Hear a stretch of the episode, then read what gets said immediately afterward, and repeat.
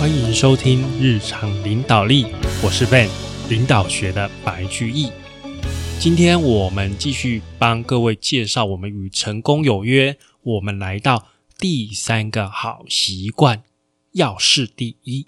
那史蒂芬科维对这个要事第一下的一个标题是“忙要忙的有意义，要事第一的个人管理”。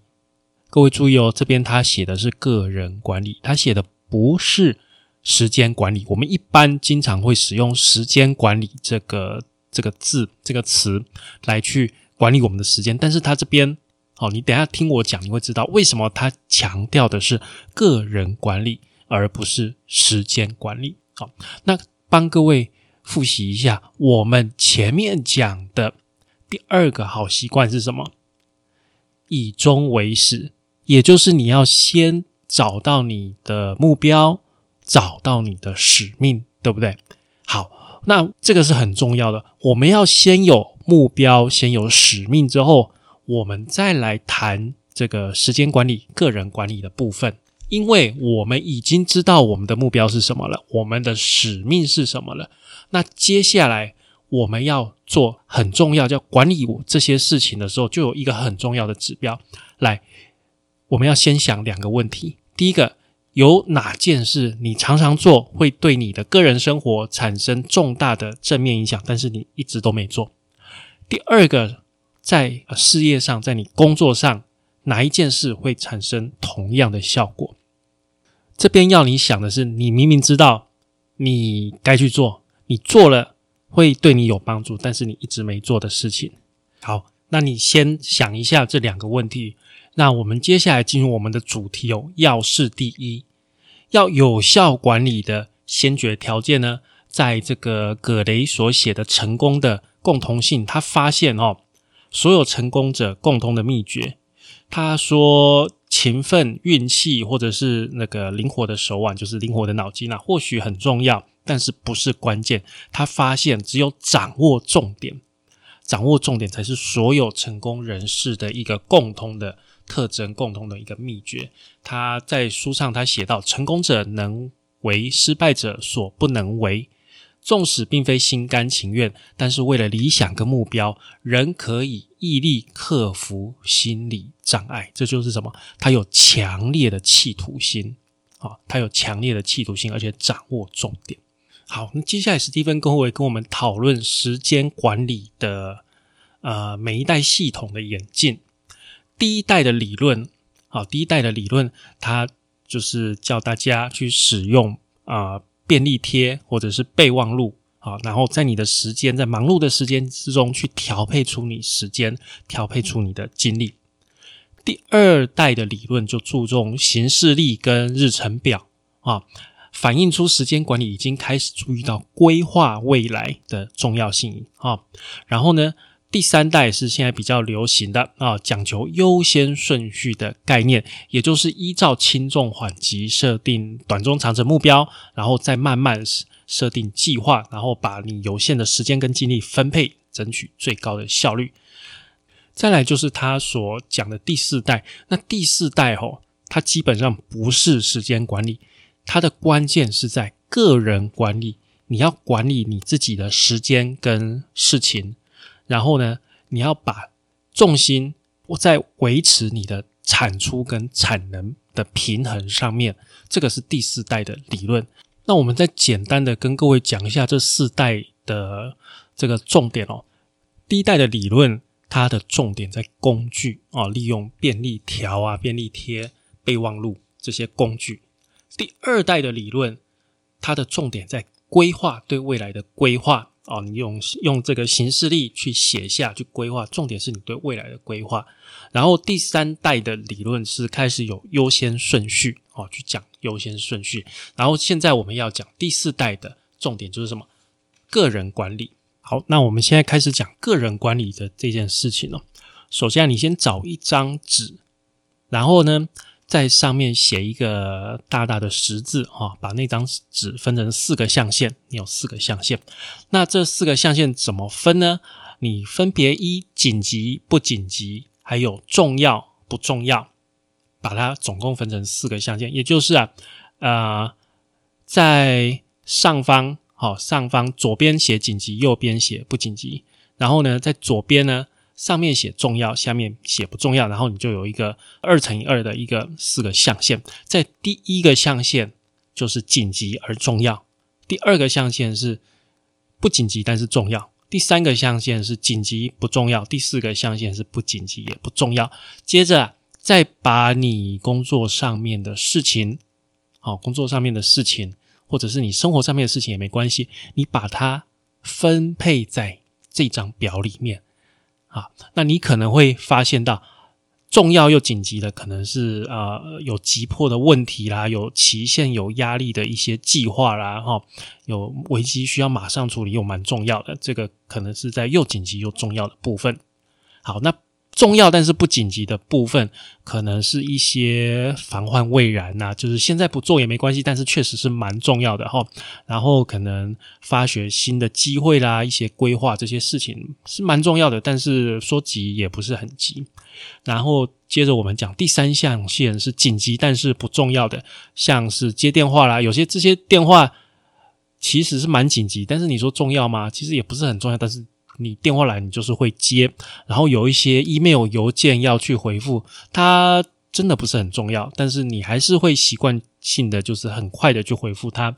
那一些会议啦，那一些就是例行性，它就是会重复出现，时间到你就是要完成，但是。你说它的重要性其实也还好，这些事情就是会归类在我们的第三象限。那第四象限不紧急又不重要，这个就是啊比较繁琐的一些工作，比较浪费时间的事情哈，这个就会放在第四象限。好，等到你完成了这张表之后，我们一起来探讨看看，如果我们都专注在分别专注在其中一个象限的一个情况。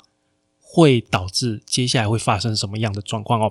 来，首先哈，只先优先注重第一象限，紧急又重要嘛？这个当然我们通常也是必须要被逼着要先做，这个也没办法。但是我们把大部分的精力、时间、精力花在这个上面，花在这个上面，这个这个是在工作上面是非常常有的事情，因为很多应该说绝大部分的工作都是有时间压力的。没有时间压力的工作毕竟是比较少，大部分我们还是都会压一个 deadline 嘛，哈。那只专注这些工作，好，这些压力大又赶着的工作，总有一天你会被问题淹没。然后呢，你为了要逃避这个太大的压力，你可能就会花一些零碎的时间去做一些啊不急迫又不紧急，也就是第四象限的事情。那很明显的啦，你要是把精力放在第四象限上面，基本上对你的人生、对你的工作是不会有什么帮助的哦。那也有人把很多的时间精力放在第三象限上面，因为它蛮紧急的，哈，像是接电话，突然有访客过来，这些蛮紧急的事情，你就觉得说啊，就做一下而已，就做一下而已。但是啊，无形之中，这些不太具有这个生产产能的这些工作啊，耗掉你的太多的精力。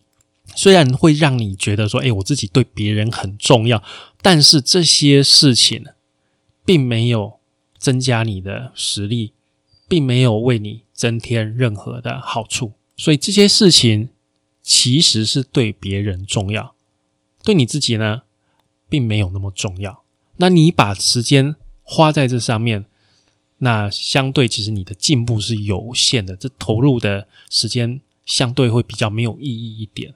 好，那假如我们把时间放在第二象限，也就是重要而不紧急的事情，我们用来做一些防患未然啊，然后建立人际关系啦，发发掘一些新的机会，这些或是做一些规划长程的规划，这些东西都不是很紧急啦。你要这个月做，你要下个月做，也没有人逼着你。但是常常哦，就是因为这样，没有人逼着我们。所以我们常常就忘了做啊，常常一摆就摆个半年八个月，就一直放在那边都没有做。你明明知道这些东西做完会对你是有帮助的，但是你就是觉得它不重要，不是不重要，不紧急，也没那么急嘛，就一直放着，一直放着。但是你想想，你如果先把这些东西把它做起来，会发生什么情况？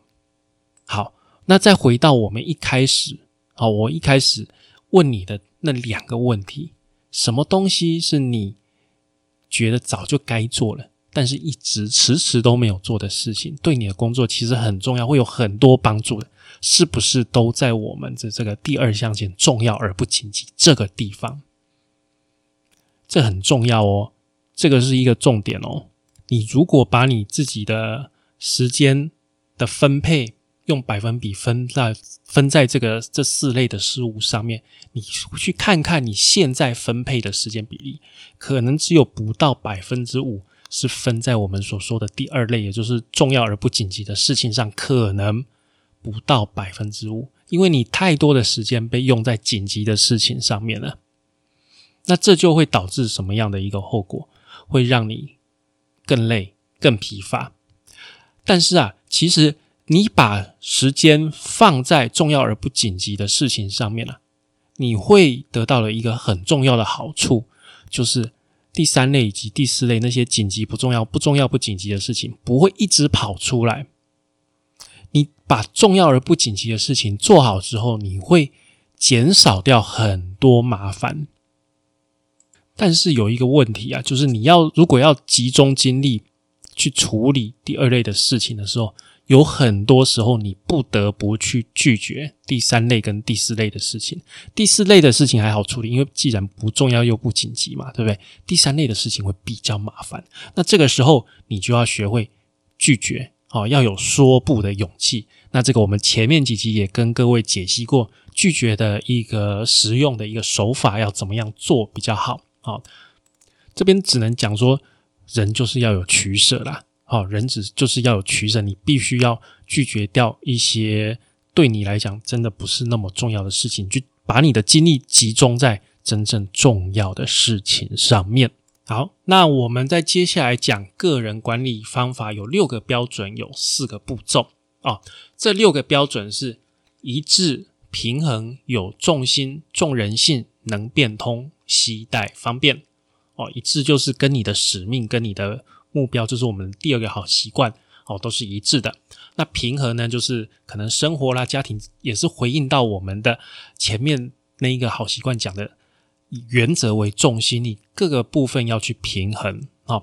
再来有重心啊，有重心就是我们前面讲的，你着着重在重要重要的事情，而不是着重在紧急的事情，这个就是有重心。重人性，重点在人，不在事。哦，虽然你做事做事是要讲求效率的，但是你遇到人的时候，你有时候没有办法去讲求效率，然后能变通哦。有时候遇到事情，你不可以一成不变，就这样硬硬的想要去就直直的去做，必须要去变通。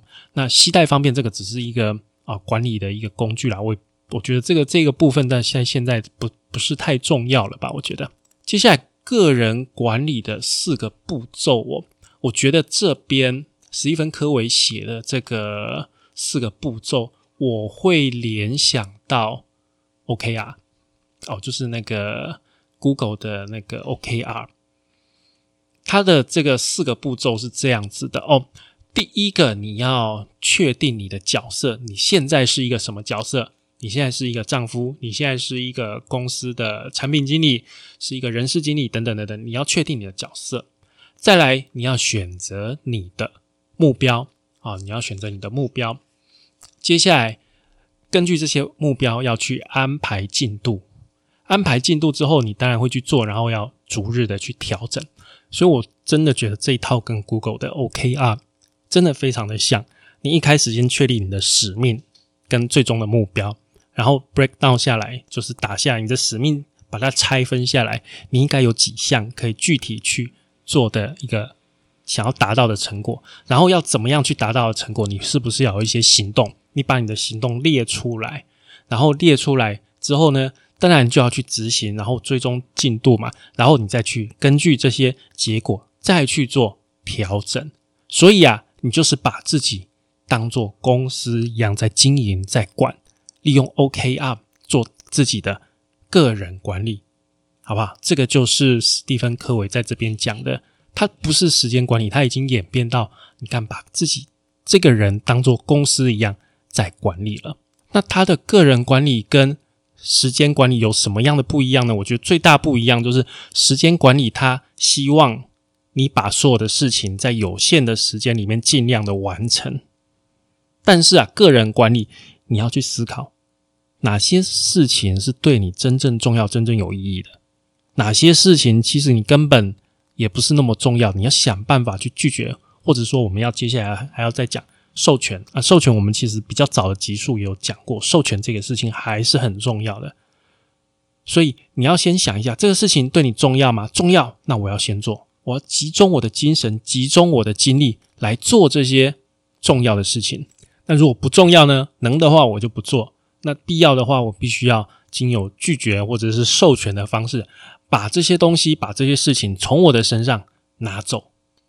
这个就是个人管理跟时间管理，时间管理是不挑的，时间管理只是在你有限的时间里面想尽办法的塞进来。好，这个这两个境界是不一样的。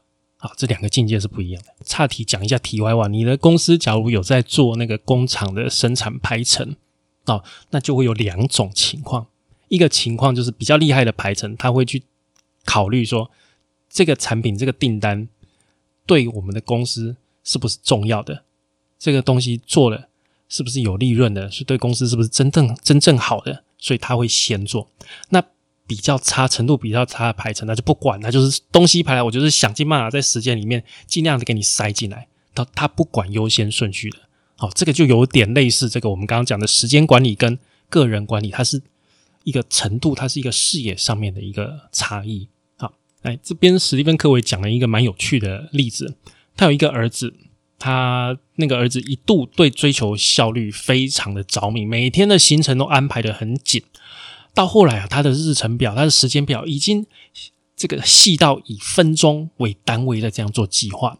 那有一天，每一件事情都执行的很好、很顺利，这个照计划洗车啊，到图书馆借书啊，等等等等，都做得很顺。但是到了这一项什么东西，与女朋友分手，这个计划完全打破了。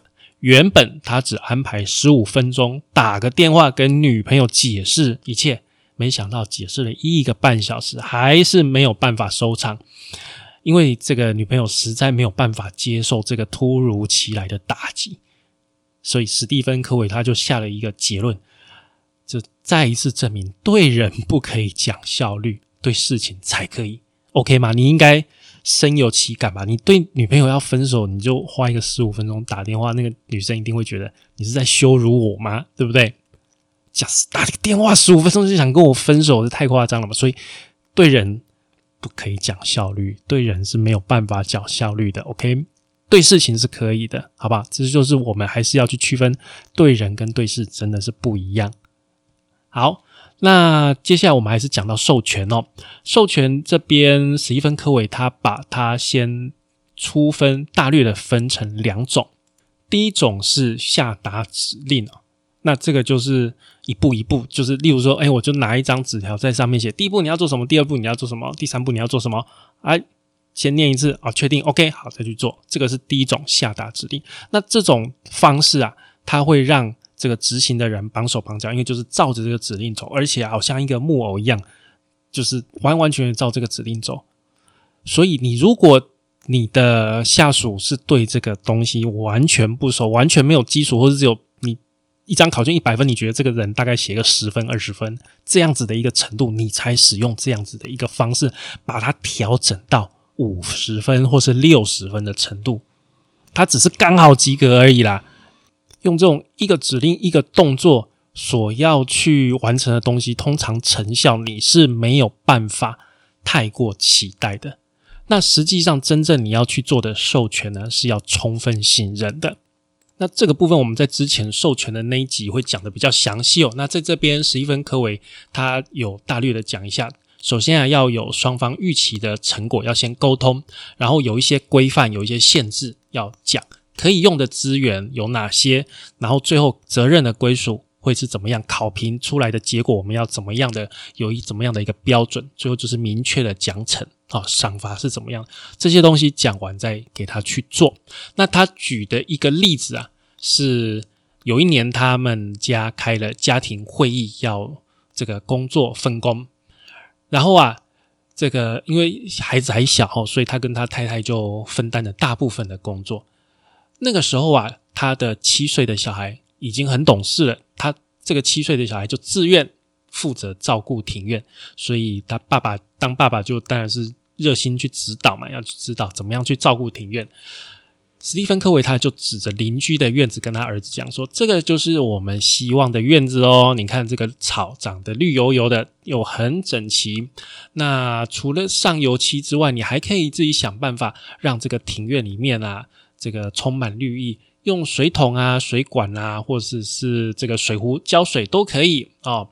那为了这个爸爸，为了要把这个他的希望的结果具体化。”他就先当场，他跟妈妈先当场先整理一半的院子，整理一半就是啊，这个是我们希望你们做到这样的程度的啊，留下一个深刻的印象。在经过两个星期的训练哦，他的儿子完全的接下这个任务啊，那爸爸就从原本的角色变成说，哎，只是协助的角色。另外啊。每周两次，儿子必须要带爸爸巡视整个院子，说明工作的成果，然后要自己判断自己的表现。好，那这个责任讲完的那一天是星期六，一直过了三天，他儿子都没有动静。那他爸爸也讲说啊，这个才刚讲而已，大概三天要这个小孩一个七岁的小孩马上就行动，大概也是有一点难吧。好好，那就继续等啊。等到星期二，就是星就是三天了，他已经这个爸爸已经有一点按耐不住了哈。这个庭院还是很乱，结果结果那个小孩呢，还是跑到附近的公园去玩。这爸爸就觉得很失望，就忍不住想要吼他，吼他儿子过来整理庭院。但是啊，这个这个爸爸又想说，这样做可能可以马上生效，但是会给孩子以后推卸责任的结果，就是每次都是爸爸喊。他才会来做啊，那这样以后还是会一样啊，所以他就爸爸就继续忍耐，忍耐到吃完晚饭才跟儿子说：“诶，我们照前几天的约定，你现在要带我到院子里面看一看工作的情况，工作的成绩，对不对啊？”才一出门啊，儿子就开始低下头，就过过没多久就开始哭起来。爸爸，这个很难呢，很难。我爸爸心里就想：你根本什么都没做啊，啊。难的是自动自发，于是爸爸就说：“那你需不需要我帮忙呢？”儿子当然是很高兴啊，因为爸爸肯帮忙。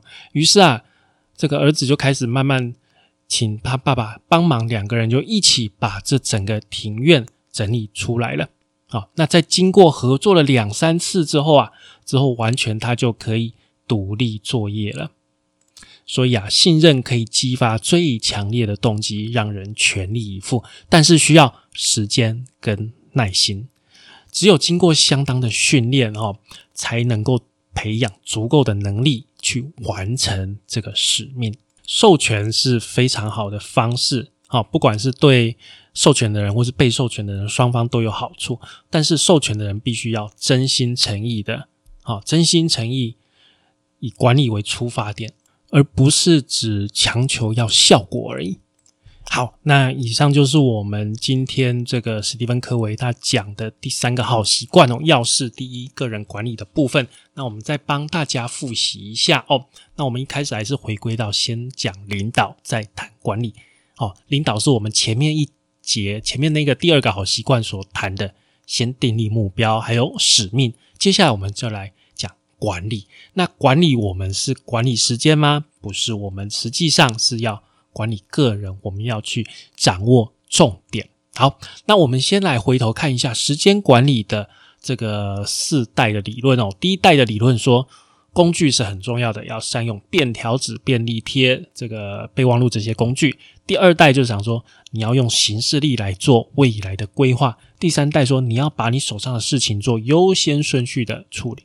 但是到了第四代，变成了一个个人管理。怎么样的个人管理呢？请在纸上画一个大大的十字，把你的事情分成四个象限：紧急、紧不紧急、重不重要，把它分出来。首先是紧急而又重要的，再来是重要但是不是太紧急的，然后呢，再来就是很紧急但是不重要，最后是又不紧急又不重要，把它分成四个象限。然后你要把你的精神、把你精力集中在重要的事情啊，重重要又不紧急的事情，因为你把你的时间精力集中在这个部分，它会减少第三跟第四象限跑出来的事情。所以啊，你要学会去拒绝不重要的事情啊，要学会拒绝。那另外一个方式就是授权了哈。好，那个人管理的部分，我们有讲类似是自己管理的什么 OKR，先有角色。然后呢，看一下这个角色的使命目标是什么，接下来做计划，再依照你的结果去调整你的计划啊。那授权我们有两个方式，第一个是啊，你的下面的部署可能还不太成熟，必须使用下达命令一个口令一个动作的一个方式，但是这个方式呢，它的成果它的成效是有限的。第二个方式是我们比较推荐的充分信任，一开始要先商量好成果，也就是目标规范。资源、责任、奖惩。好，以上就是我们今天的节目内容哦。感谢您的收听与追踪，请帮我们在 Apple Podcast 评分与留言，也欢迎追踪我们的 FB 粉丝团方格子文章与 IG。我们的 IG 账号是 Leadership C Podcast，日常领导力。我们下次再会喽，拜拜。